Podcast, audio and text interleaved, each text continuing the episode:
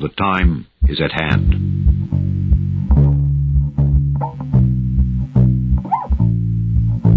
The Army Air Forces has announced that a flying disc has been found and is now in the possession of the Army. When we are successful, and we will be, we have a real chance at this new world order. One of the many spirits said to haunt the area. Unknown animal attack. We need a great reset. Babylon the Great is fallen, is fallen.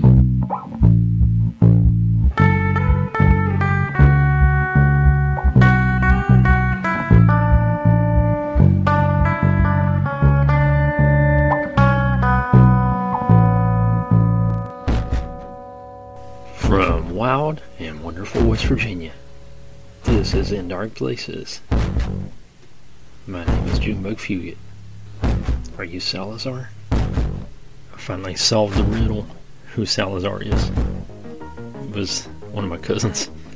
It was a good surprise, though. I hadn't talked to him in like five years. Goofball. How crazy is that, though? He found me just by watching some random video on YouTube. Weird. I still think that's a great t-shirt idea, though. There's going to be some merch eventually, and one of the shirts is going to have Are You Salazar? Hey, I almost forgot to mention, with all the excitement about Salazar, on March twenty-ninth, I think I might have had a new fairy sighting. I was going to work. I just had got out of the car. I was pulling into the parking lot, and it was a nice blue sky day for a change. There's some white clouds around, and I saw something in the corner of my eye, white, kind of moving around, and just as I seen it, it went kind of under this white cloud. So I was like, well, maybe I'm just imagining things, because it's blending in with the white from the cloud I was looking up. And then I kept looking, I don't know, I saw something move. So finally, after I kept watching, this little white ball flew into my vision. It was just not very far over my head, maybe like twenty, thirty feet high. It was like two inches round, kind of looked like a bubble. You could kind of see through it. And I was thinking, is there a kid out here blowing bubbles? And it was a windy day. Wind always blows now. It's weird. I don't know what they're doing to the weather now, but we have a lot of windy days now. So this thing kind of looked like a dandelion or something just blowing around in the wind. But I was on a concrete parking lot. There's nothing like that around. So I kept watching it. I thought it was kind of fishy. There's no kids out blowing bubbles. So it flew by a tree, and I noticed that it was still just kind of off. It kind of flew around the tree, intentionally not hitting it. So it kind of went up on the other side of the tree then, flew up about three more feet higher, circled back around the tree, and then glided to a stop on one of the branches up at the top and landed on that branch. Then I couldn't really see it anymore after that because it was kind of toward the other backside of the branch. So I kept looking there for a few more seconds just to see if it would kind of fly away again or something, but it was getting kind of late. I had to go on in to work at that time. But I think it was a fairy. Never know. And now here's a look at the news.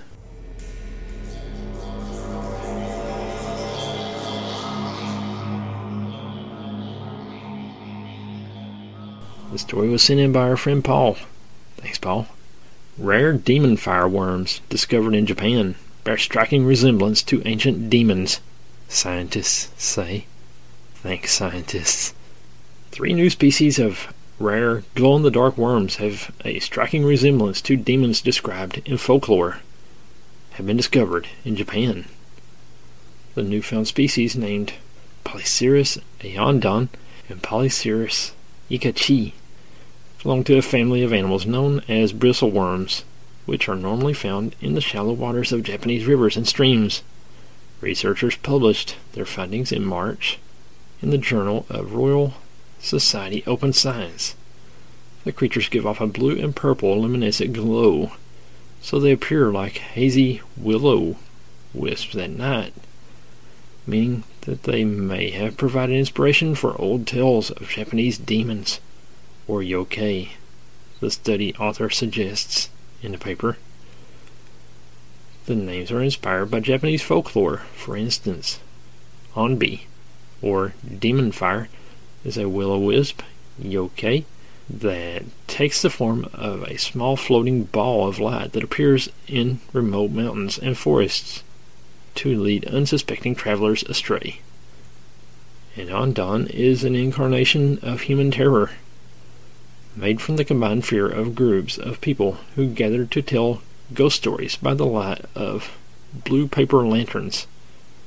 As the stories were told, the superstition goes, the lanterns slowly winked out, and their dimming pale blue light revealed an apparition of a demonic woman in a white kimono with sharp, blackened teeth, claws for hands, and horns erupting from beneath her long, dark hair.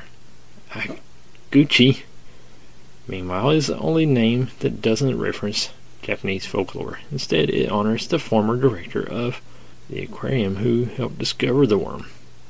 So, to our friends in Japan, be on the lookout for that demon worm. And now, here is the Nicolas Cage Meltdown of the Week.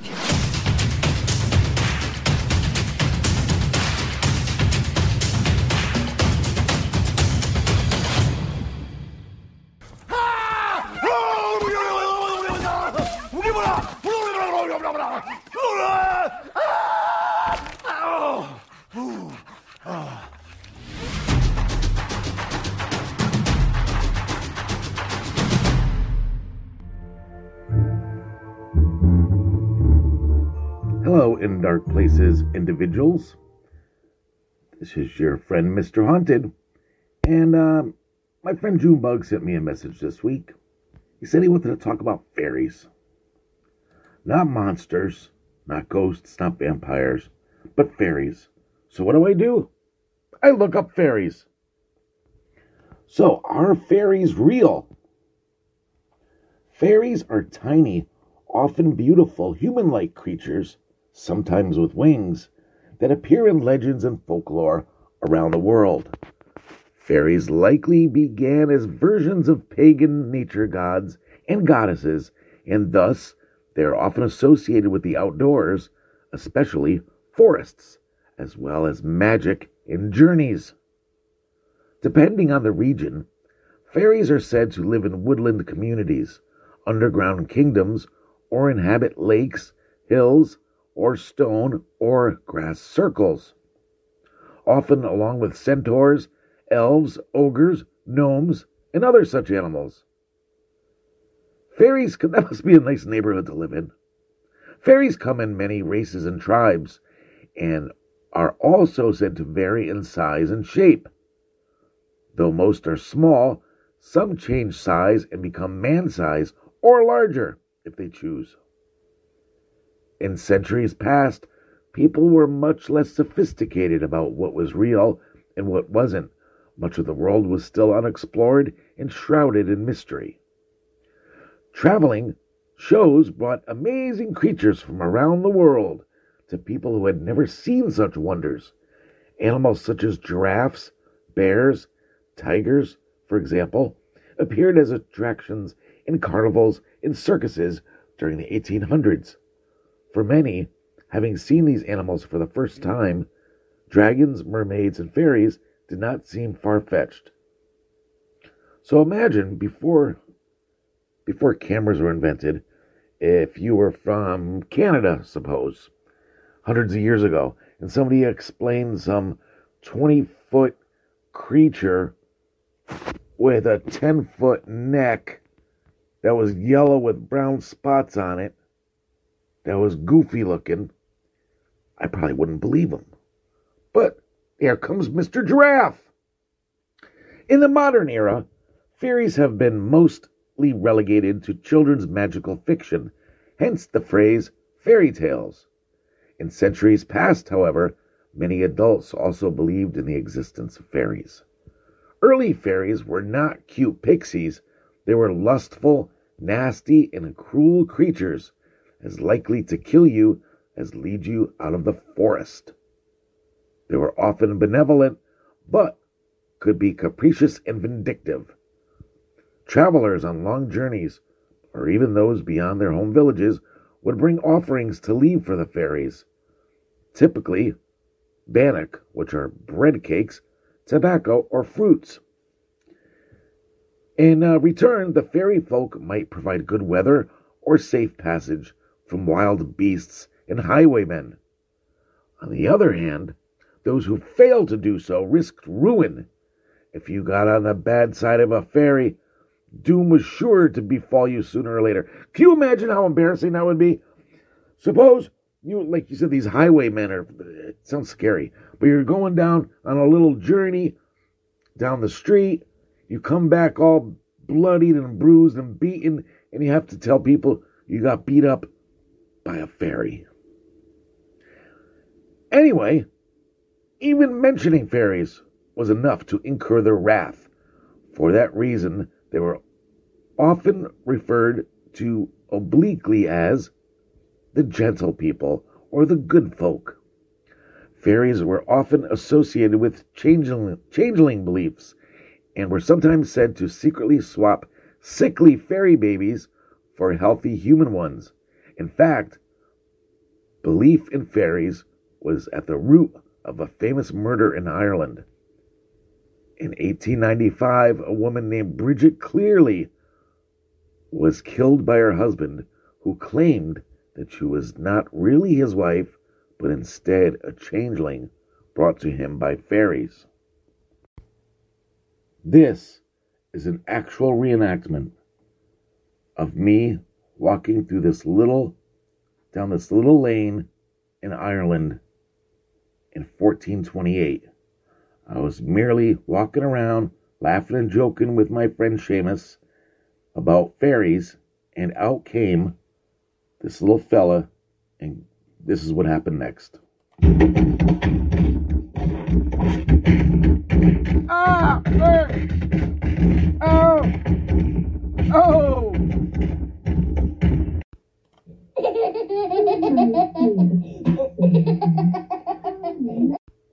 And then after that good beating they gave to me, they actually had the nerve to giggle. Well, that's a little something about uh, fairies. And uh, back to Junebug and more in Dark Places.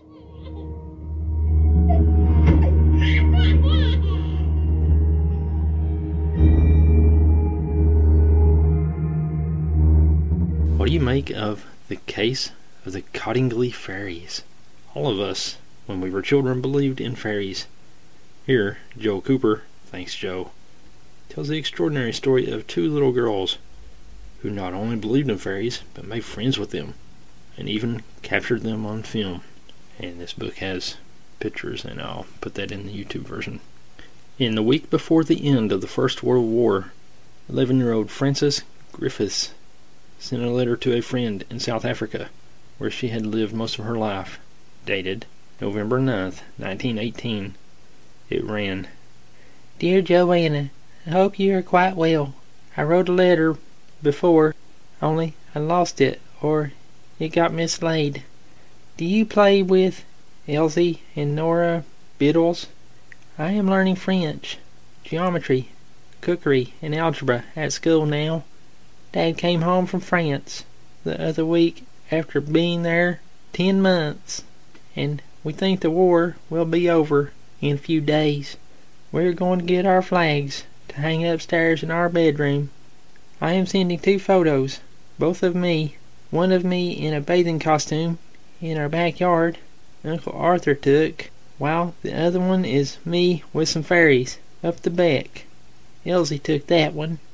Rosebud is as fat as ever, and I have made some new clothes. How are Teddy and Dolly?"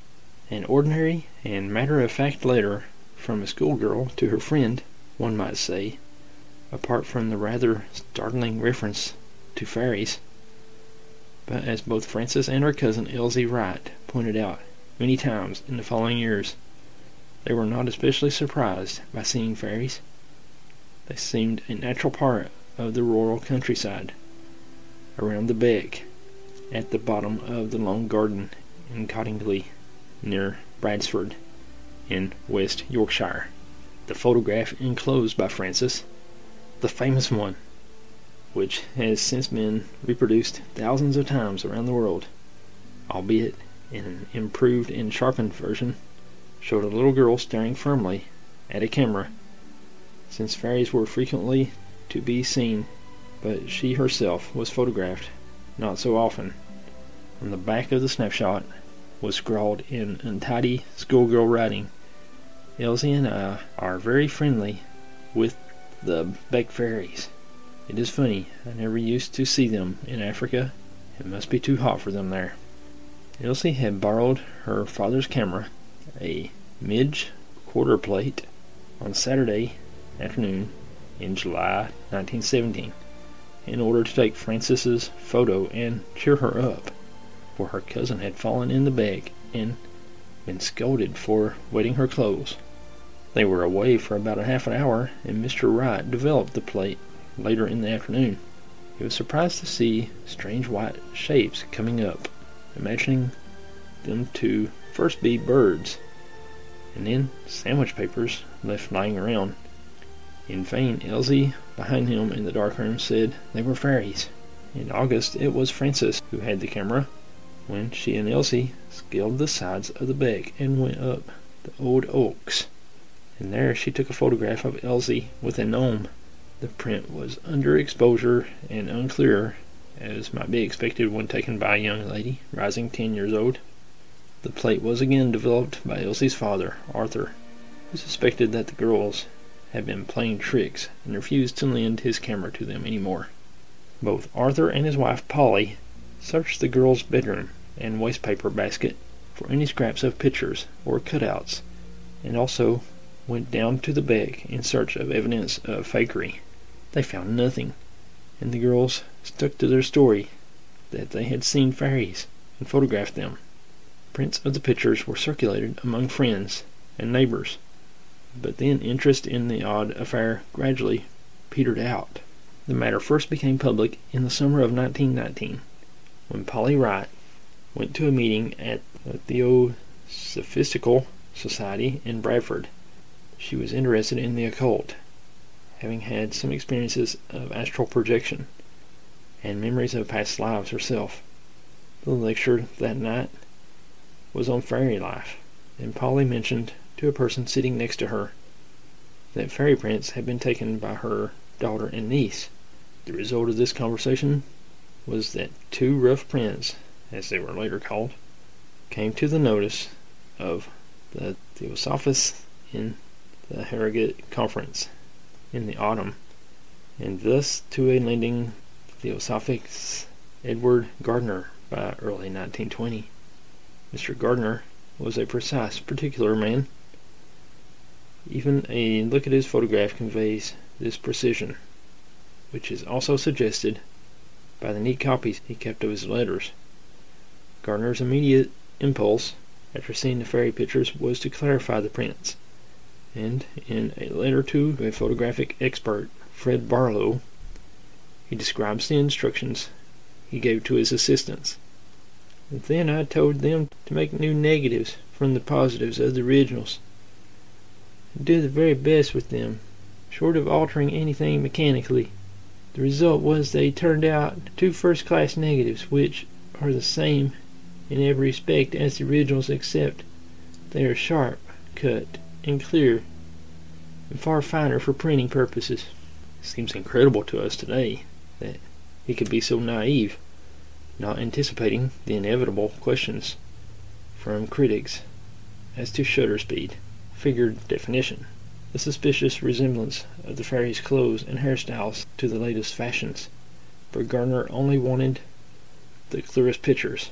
He had been studying fairy lore for years, and had heard many accounts of fairy sightings, so the possible reactions of skeptics never entered his head. By a striking coincidence, Sir Arthur Conan Doyle, creator of Sherlock Holmes, had been commissioned by the Strand Magazine to write an article on fairies for their Christmas issue, to be published at the end of November nineteen twenty. He was preparing this in June when he heard of the two fairy prints in circulation, and eventually made contact with Gardner and borrowed copies. From the beginning, contrary to the impression the public later gained of him, Conan Doyle was on his guard. He showed the prints to Sir Oliver Lodge, a pioneer physical researcher who thought them fakes, perhaps involving a troupe of dancers masquerading as fairies. One fairy authority told him that the hairstyles of the sprites were too Parisian for his liking. Lodge also passed him on to a clairvoyant for psychometric impressions, Gardner's photo printer, Mister Snelling, who had prepared the second batch of prints from the originals, was described accurately. What seems rather mysterious to us today is that no one was over anxious to examine the original photographs, but seemed content to analyze prints. Snelling, of whom it had been said, "What Snelling doesn't know about fake photography isn't worth knowing," said in his first report to Gardner on the rough print that he could detect movement in all the fairy figures. Kodak, by contrast, stated that an experienced photographer might have been involved, which suggests that the prints that they had been examining may have been sharpened ones. A possible explanation is that Conan Doyle and Gardner may have wished to avoid any mention of improving the originals at that stage. Perhaps they did not consider the matter important. What was vital to them was the propagation of theosophical and spiritual doctrines. As far as they were concerned, clear prints showing recognizable fairies and gnome would provide the long-sought firm evidence from dwellers at the border, as Conan Doyle was later to term natural spirits. Conan Doyle dispatched his Watson in this real-life case, Gardner, to Cottingley in July. Gardner reported that the whole Wright family seemed honest and totally respectable. Conan Doyle and Gardner decided that if further fairy photographs were taken, then the matter would be put firmly beyond question. Gardner journeyed north in August with cameras and twenty photographic plates to leave with Elsie and Frances, hoping to persuade them to take more photographs. Only in this way, he felt, could it be proved that the fairies were genuine. Meanwhile, the Strand article was completed, featuring the two sharpened prints, and Conan Doyle sailed to Australia and a lecture tour to spread the gospel of spiritualism. He left his colleagues to face the public reactions to the fairy business. That issue of the Strand sold out within days of publication at the end of November. Reaction was vigorous, especially from critics. The leading voice among them was that of Major Hall Edwards, a radium expert. He declared, "On the evidence I have, I have no hesitation in saying that these photographs could be fake. I criticize the attitude of those who declared there is something supernatural in the circumstances attending to the taking of these pictures, because, as a medical man, I believe that the inoculation of such absurd ideas into the minds of children will result in later life in manifestations and nervous disorder and mental disturbances." Newspaper comments were varied. On January fifth, nineteen twenty-one, Truth declared, "For the true explanation of these fairy photographs, what is wanted is not a knowledge of the occult phenomena, but a knowledge of children." On the other hand, the South Wales Argus of November twenty-seventh, nineteen twenty, took a more whimsical and tolerant view. The day's thought underneath was a Welsh proverb, "'Tis true as the fairy tales told in the books." City News on January twenty-ninth said straightforwardly, "It seems at this point we must either believe in the almost incredible mystery of the fairy or in the almost incredible wonders of faked photography." The Westminster Gazette broke the aliases used by Conan Doyle to protect Frances and Elsie, and a reporter went north. However, nothing sensational or even new was added to the story by his investigation. He found that Elsie borrowed her father's camera to take the first picture, and that Frances had taken a picture of Elsie and a gnome. In fact, there was nothing he could add to the facts listed by Conan Doyle in his article, Fairies Photographed, an epoch-making event. The reporter considered Polly and Arthur Wright to be honest enough folk, and had returned a verdict of unexplained to his paper in London. The case might well have faded away with the coming spring of nineteen twenty-one, had not the unexpected happened. Elsie and Frances took three more fairy photographs.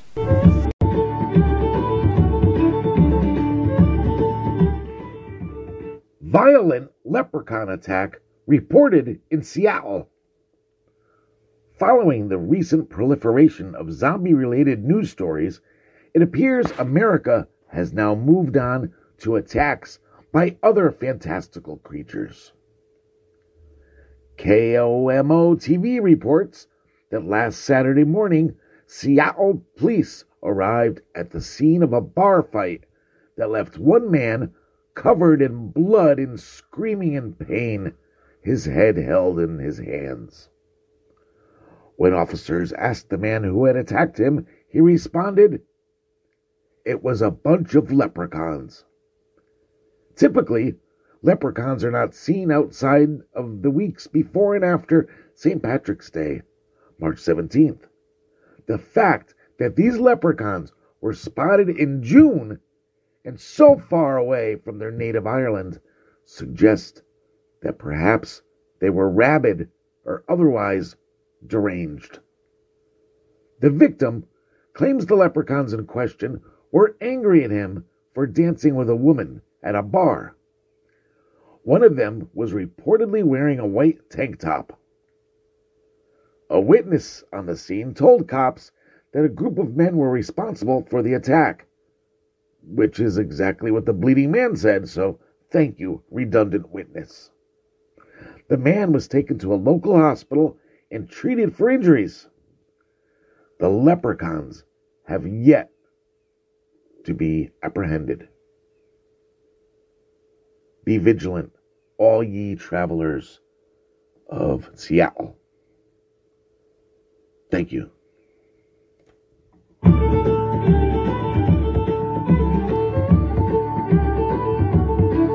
Every time I hear any kind of stories about leprechauns, I'm instantly transported back to twenty eleven at Mobile, Alabama, and this little piece of YouTube treasure. Well, just in time for Saint Patrick's Day, crowds are coming by the dozens to get an up-close view at what some say is a piece of Irish folk- folklore. Some people in the Crichton area of Mobile say a leprechaun has taken up residence in their neighborhood. A leprechaun. N B C fifteen's Brian Johnson has more. Curiosity leads to large crowds in Mobile's Crichton community, many of you bringing binoculars, camcorders, even camera phones to take pictures. To me, it looked like a leprechaun to me. I got to look up in a tree. Who else seen the leprechaun say yeah? Yeah! Eyewitnesses say the leprechaun only comes out at night. If you shine a light in its direction, it suddenly disappears. This amateur sketch resembles what many of you say the leprechaun looks like. Others find it hard to believe and have come up with their own theories and explanations for the image. My theory is it's casting a shadow from the other limb. Could be a crackhead that got hold to the wrong stuff, and it told him to get up in a tree and play a leprechaun. We're going to get down to the bottom of this. Yeah, it's still on there, guy. Don't be afraid. Don't be afraid, man. This guy, helping to direct traffic, says he's prepared for his encounter with the leprechaun. He's suited up from head to toe. This wars off spells right here. This is a special leprechaun flute, which has been passed down from thousands of years ago from my great-great-grandfather, who was Irish. I just came to help out. Others just came to get lucky in hopes a pot of gold may be buried under this tree. I'm going to run a backhoe and uproot that tree. I want to know where the gold is. I want to go. Give me the go. I want to go. This is Brian Johnson, N B C fifteen News. People will do anything for a pot of gold. I mean, anything. You know what I like? I like the amateur sketch of the leprechaun. Yeah, it looks like somebody yeah. got a really good look at it and got that good drawing who, out there. Who did that? I want to know who sketched that. I don't know. Maybe Brian sketched it. Doodling. That was a good story.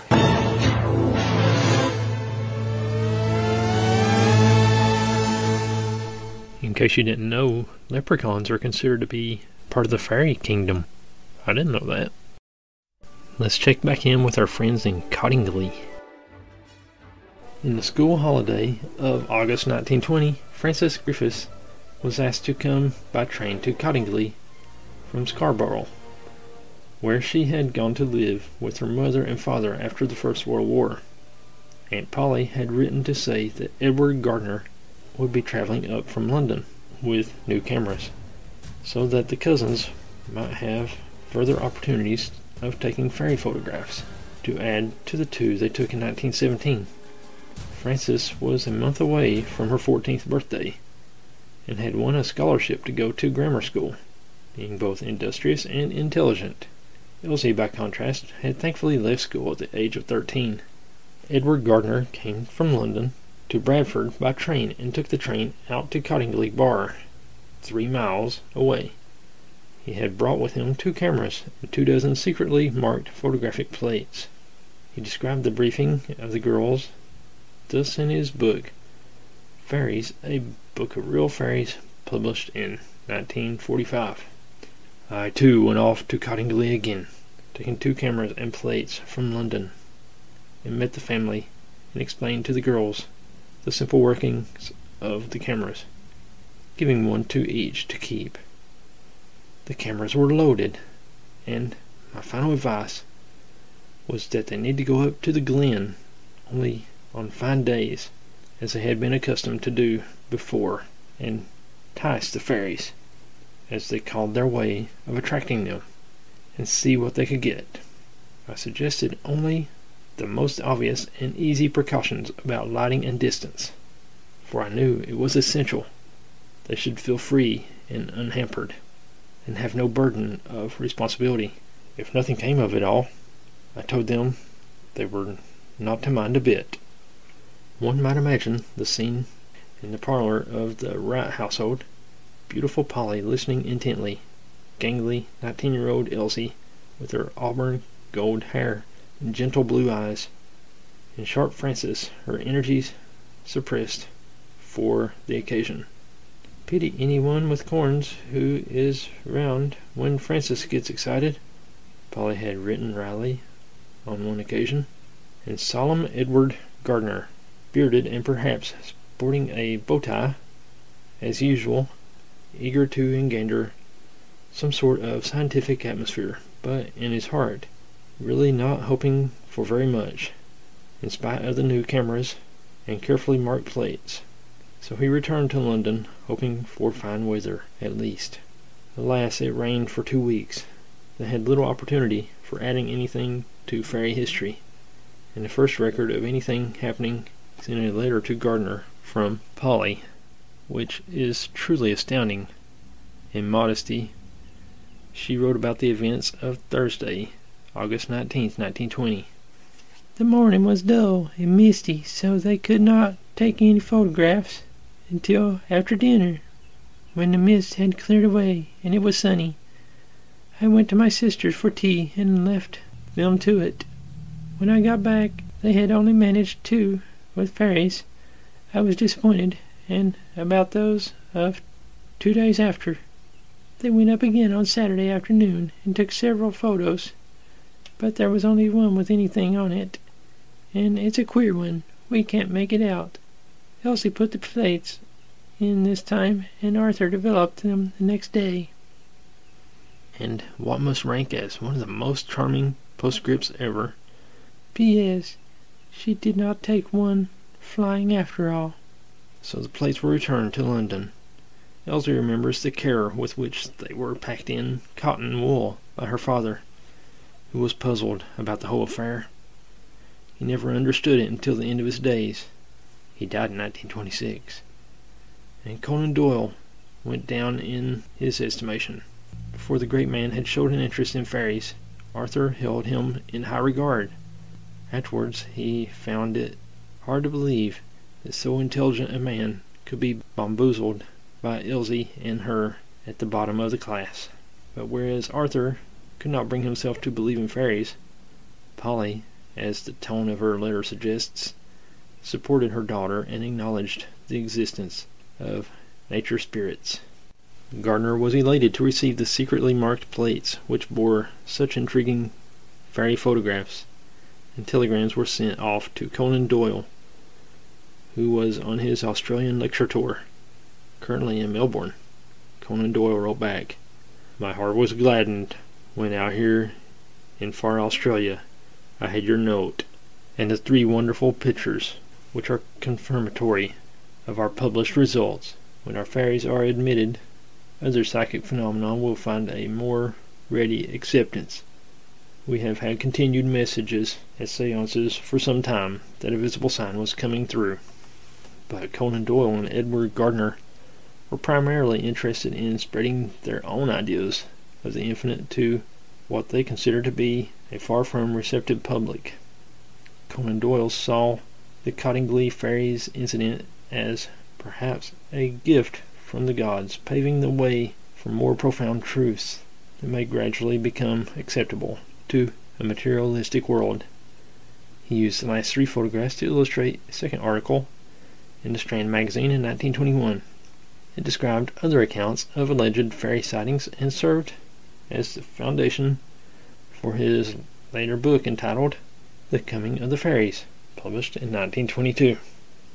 Reactions to the new fairy photographs were, as before, varied. The most common criticism was that the fairies looked suspiciously like traditional fairies of nursery tales, and that they had very fashionable hairstyles. It was also pointed out that the pictures were particularly sharp defined, as if some improvement had been made by an expert photographer. However, some public figures were sympathetic, sometimes embarrassingly so. Margaret Macmillan, the educated and social reformer, waxed fulsome about the Cottingley incidents. "How wonderful that these dear children, such a wonderful gift has been vouchsafed." Another eminent personality of the day, the novelist Henry de Vere Stackpole, decided to take the fairy photographs and the girls at face value. He accepted intuitively that both girls and pictures were genuine. In a letter to Gardner he said, "Look at Alice's face. Look at Iris's face. There's an extraordinary thing called truth, which has ten million faces and forms. It is God's currency, and the cleverest coiner of forger can't imitate it." The aliases of Alice and Iris, first used by Conan Doyle to protect the anonymity of the girls, were deliberately preserved by Stackpole. The fifth and last fairy photograph is often believed to be the most striking. Nobody has ever been able to give a satisfactory explanation as to what seems to be happening in the picture. However, Conan Doyle, in his The Coming of the Fairies, advances a detailed, if somewhat over-elaborate, view of the pictured proceedings. "Seated on the upper left-hand edge, with wings well displayed, and an undraped fairy apparently considering whether it is time to get up, an early riser of more mature age, is seen on the right, possessing abundant hair and wonderful wings. Her slightly denser body can be glimpsed within her fairy dress." This piece of whimsy from the creator of that unsentimental and coldly logical character in English fiction, Sherlock Holmes, provided his going soft school with formidable ammunition. It is perhaps unfortunate that his ardent interest in spiritualism should coincide with his later years, especially in an age when anyone in his or her sixties was very much considered past their best. His championship of the Cottingley fairies did little to dispel the growing image of him as a gullible old man. However, he was by no means the only believer in elemental spirits, as can be seen from the map of Cottingley. It is virtually on the outskirts of populous Bradford, and is not, as many imagine, an isolated village. There is a reservoir and an old water bridge over the Beck, key markers for the fairy photographs. Traditionally, nature spirits inhabit wooded and watery places, and there are many stories of nature spirits being observed in such secluded spots. Also, the oak, ash, and thorn are traditionally associated with fairies, and these varieties of tree are found around the Beck. In August nineteen twenty-one, the last expedition was made to Cottingley. This time, the clairvoyant Geoffrey Hodson was brought along to verify any fairy sightings, the feeling being that if anyone apart from the girls could see the fairies, Hodson could. At last, the fairies refused to be photographed, although they were both seen by Hodson and by Elsie. But by then, both Elsie and Frances were tired of the whole fairy business. Many years later, Elsie looked at a photograph of herself and Frances taken with Hodson and said, "Look at that, fed up with fairies." Both Elsie and Frances subsequently agreed that they had humored him to a ludicrous extent. This naive admission played right into the hands of their critics. Quite apart from playing Mister Hodson along, there were still allegations of faking the whole fairy business in the first place. And when more fairy photographs were not forthcoming, the Cottingley incident seemed all set to be relegated to the dusty gallery of famous fakes. Yet the episode was not closed. Good afternoon, or good evening, In Dark Places individuals. We have a sponsor this week, and it's Lightbright. Lightbright is a toy that was originally marketed in nineteen sixty-seven. It consists of a light box with small colored plastic pegs that fit into a panel and illuminate to create a lit picture by either using one of the included templates or creating a free-form image on a blank, blank sheet of black paper. Lightbright was named one of the top one hundred toys of all time by Time magazine and was inducted to the National Toy Hall of Fame in twenty twenty-two. Buckle my shoe. So anyway, let's hear a word from our sponsor. Lightbright, the toy that lets you create beautiful pictures with light. Work with colorful pegs that glow with light, light bulb not included. Make people, animals, things, and with refills, Bugs Bunny or Bozo the Clown. You can make lots of pretty pictures with Lightbright from Hasbro. Wow, what a treat! And thank you, Lightbright. And now here's the exciting conclusion of the Cottingley story.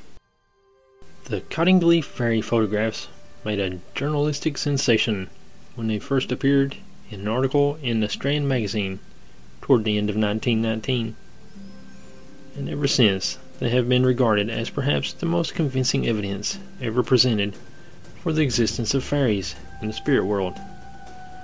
But in late nineteen eighty-one and mid-nineteen eighty-two respectively, Frances Way and Elsie Hill, who took the photographs, at this time, of course, old ladies, admitted that the first four photographs were fakes.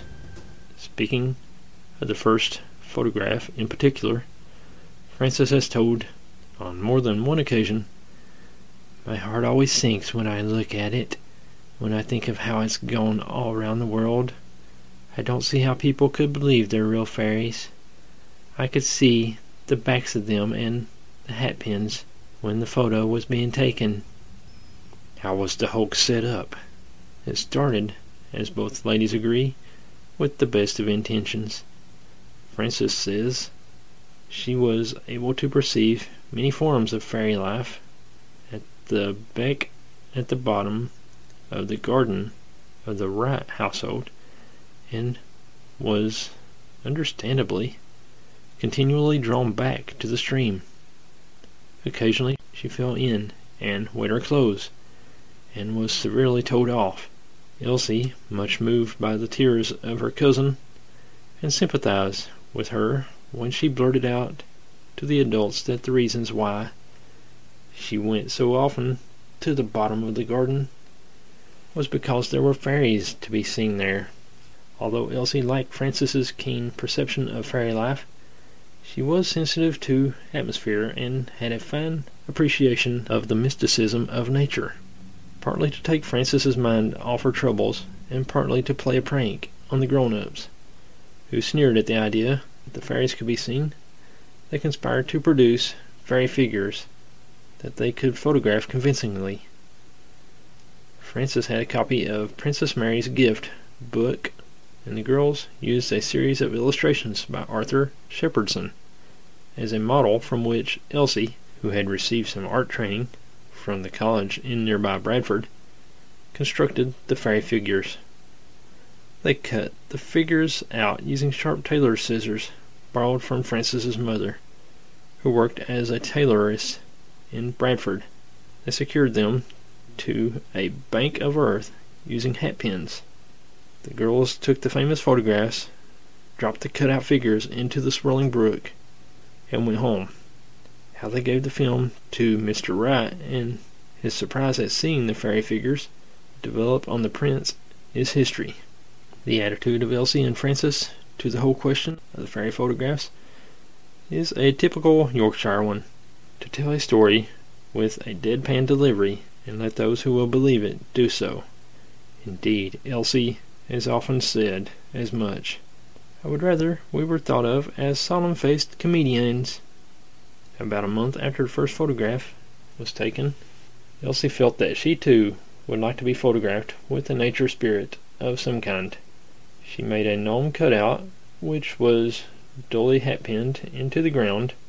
Frances was a less expert photographer than Elsie, and according to her, the elongated hand in the picture is due to the camera slant. Believers in the authenticity of the photographs have, however, attributed it to psychic elongation.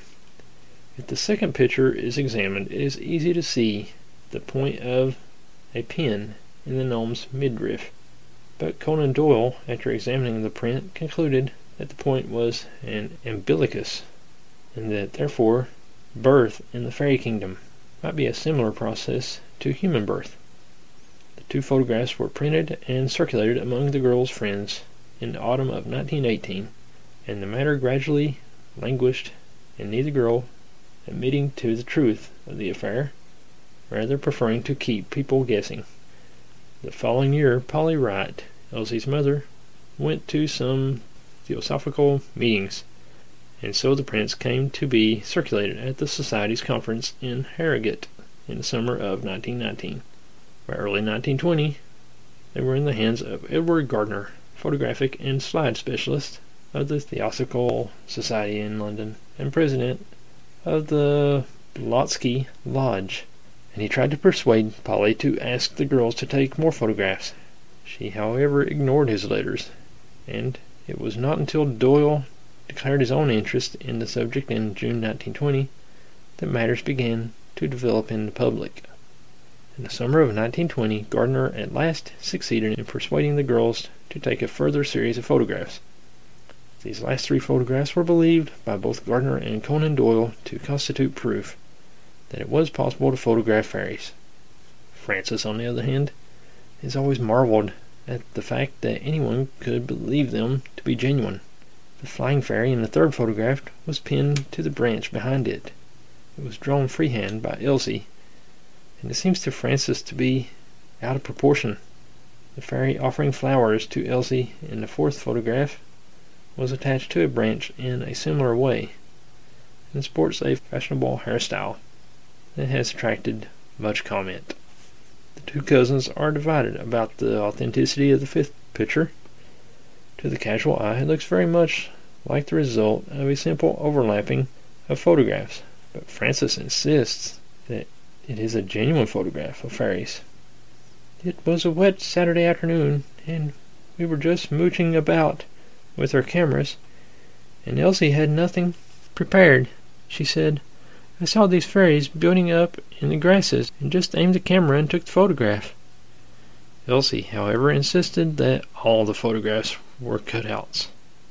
It should be borne in mind that Frances often said it was as if a psychological blockage prevented her remembering events surrounding the photographs with any accuracy.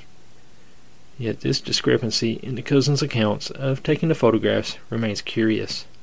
The second set of photographs was held with joy by Gardner, and trapped by the first trick, Elsie and Frances had no choice but to remain silent. The consequences that would have resulted from any disclosures must have seemed terrifying to them. In nineteen twenty-one, Conan Doyle asked the clairvoyant Geoffrey Hodson to go to Cottingley to check out the girls' observations, essentially to see if he too could see the fairies. His lengthy descriptions of fairy life, endorsed by the overawed Elsie and Frances, saw nothing while Hodson was present, as they disclosed in a television interview in nineteen seventy-five, appeared as key pages in Doyle's The Coming of the Fairies in nineteen twenty-two. Hodson went on to become a distinguished writer on clairvoyance. It is impossible to rule out the possibility that his experience may actually have been genuine. Elsie was once asked point-blank whether she could still endorse her statements to Hodson as reproduced in Conan Doyle's book. "You will have to make your own mind up about that," she said, again with a suspicion of that deadpan Yorkshire humor. What conclusions are there to be drawn? Four of the five pictures for certain are hoaxes, but Elsie and Frances, however, insisted that the fairies were real. Frances saw them particularly often. "The first time I ever saw anything was when a willow leaf started shaking violently, even though there was no wind. I saw a small man standing on a branch with a stem of the leaf in his hand, which he seemed to be shaking at something. He was dressed all in green." Gradually, she began to see more and more of the elves, and in the summer of nineteen eighteen, Frances saw fairies as well as elves. "They were real fairies. Some had wings and some not. They were once sitting in a patch of sunlight on a low bank. It all seemed so peaceful and friendly. Sometimes they came up only inches away, but I never wanted to join in their lives." Finally she said, "I became so used to them that unless they did something unusual, I just ignored them." Do fairies exist? Can they be photographed? What is certain about the Cottingley photographs cannot be regarded as proof of the existence of fairies. It is up to each of us to decide whether those people who report seeing fairies actually see them, or whether they merely imagine them. Well, that's kind of a letdown. Sorry about that. The whole episode was based on a fake. I guess I can kind of see how the story got kind of blown out of proportion, though. The kids were just kind of having fun, and then the adults kind of ran with the story. But that don't mean fairies are fake, though, because there are some pretty legitimate sightings of fairies. Jimmy has one more story. Check this out. This is creepy.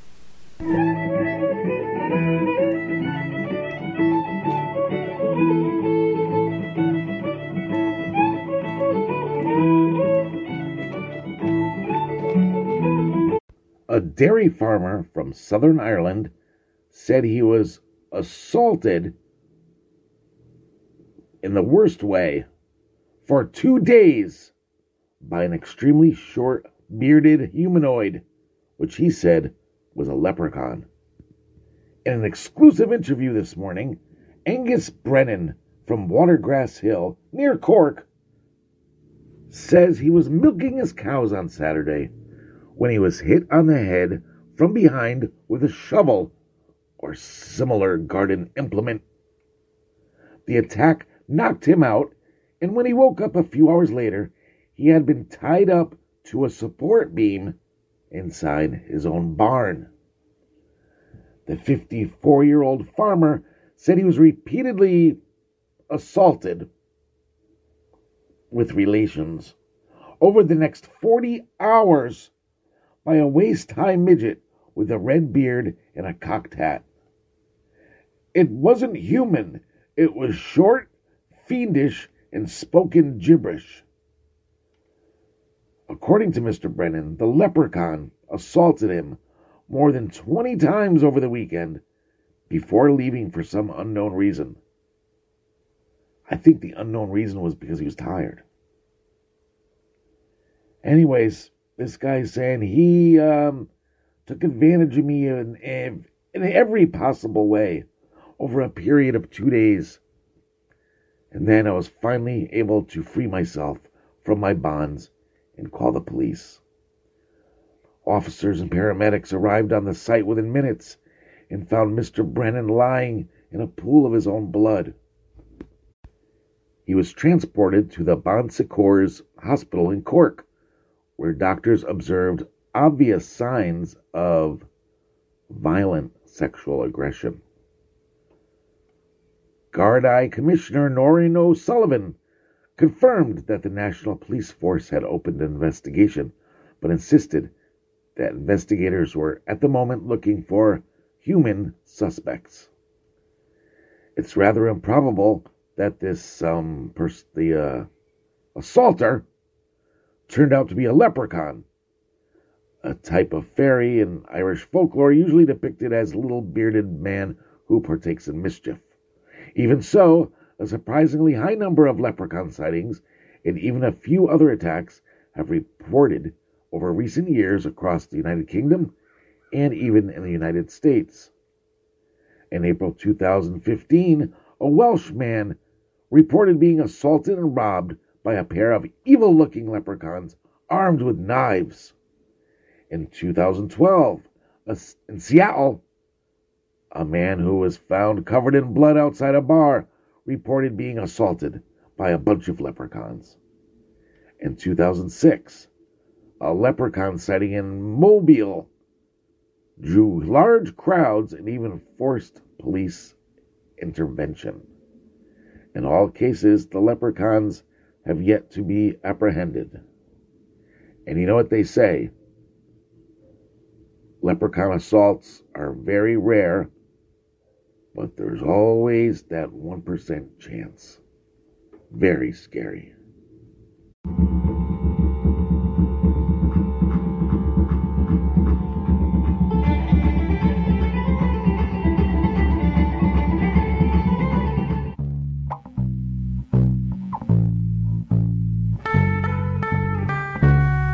That's about all the show for this week. Thanks for listening. Thanks as always, Mister Haunted. We'll see you again right here next week. God bless you.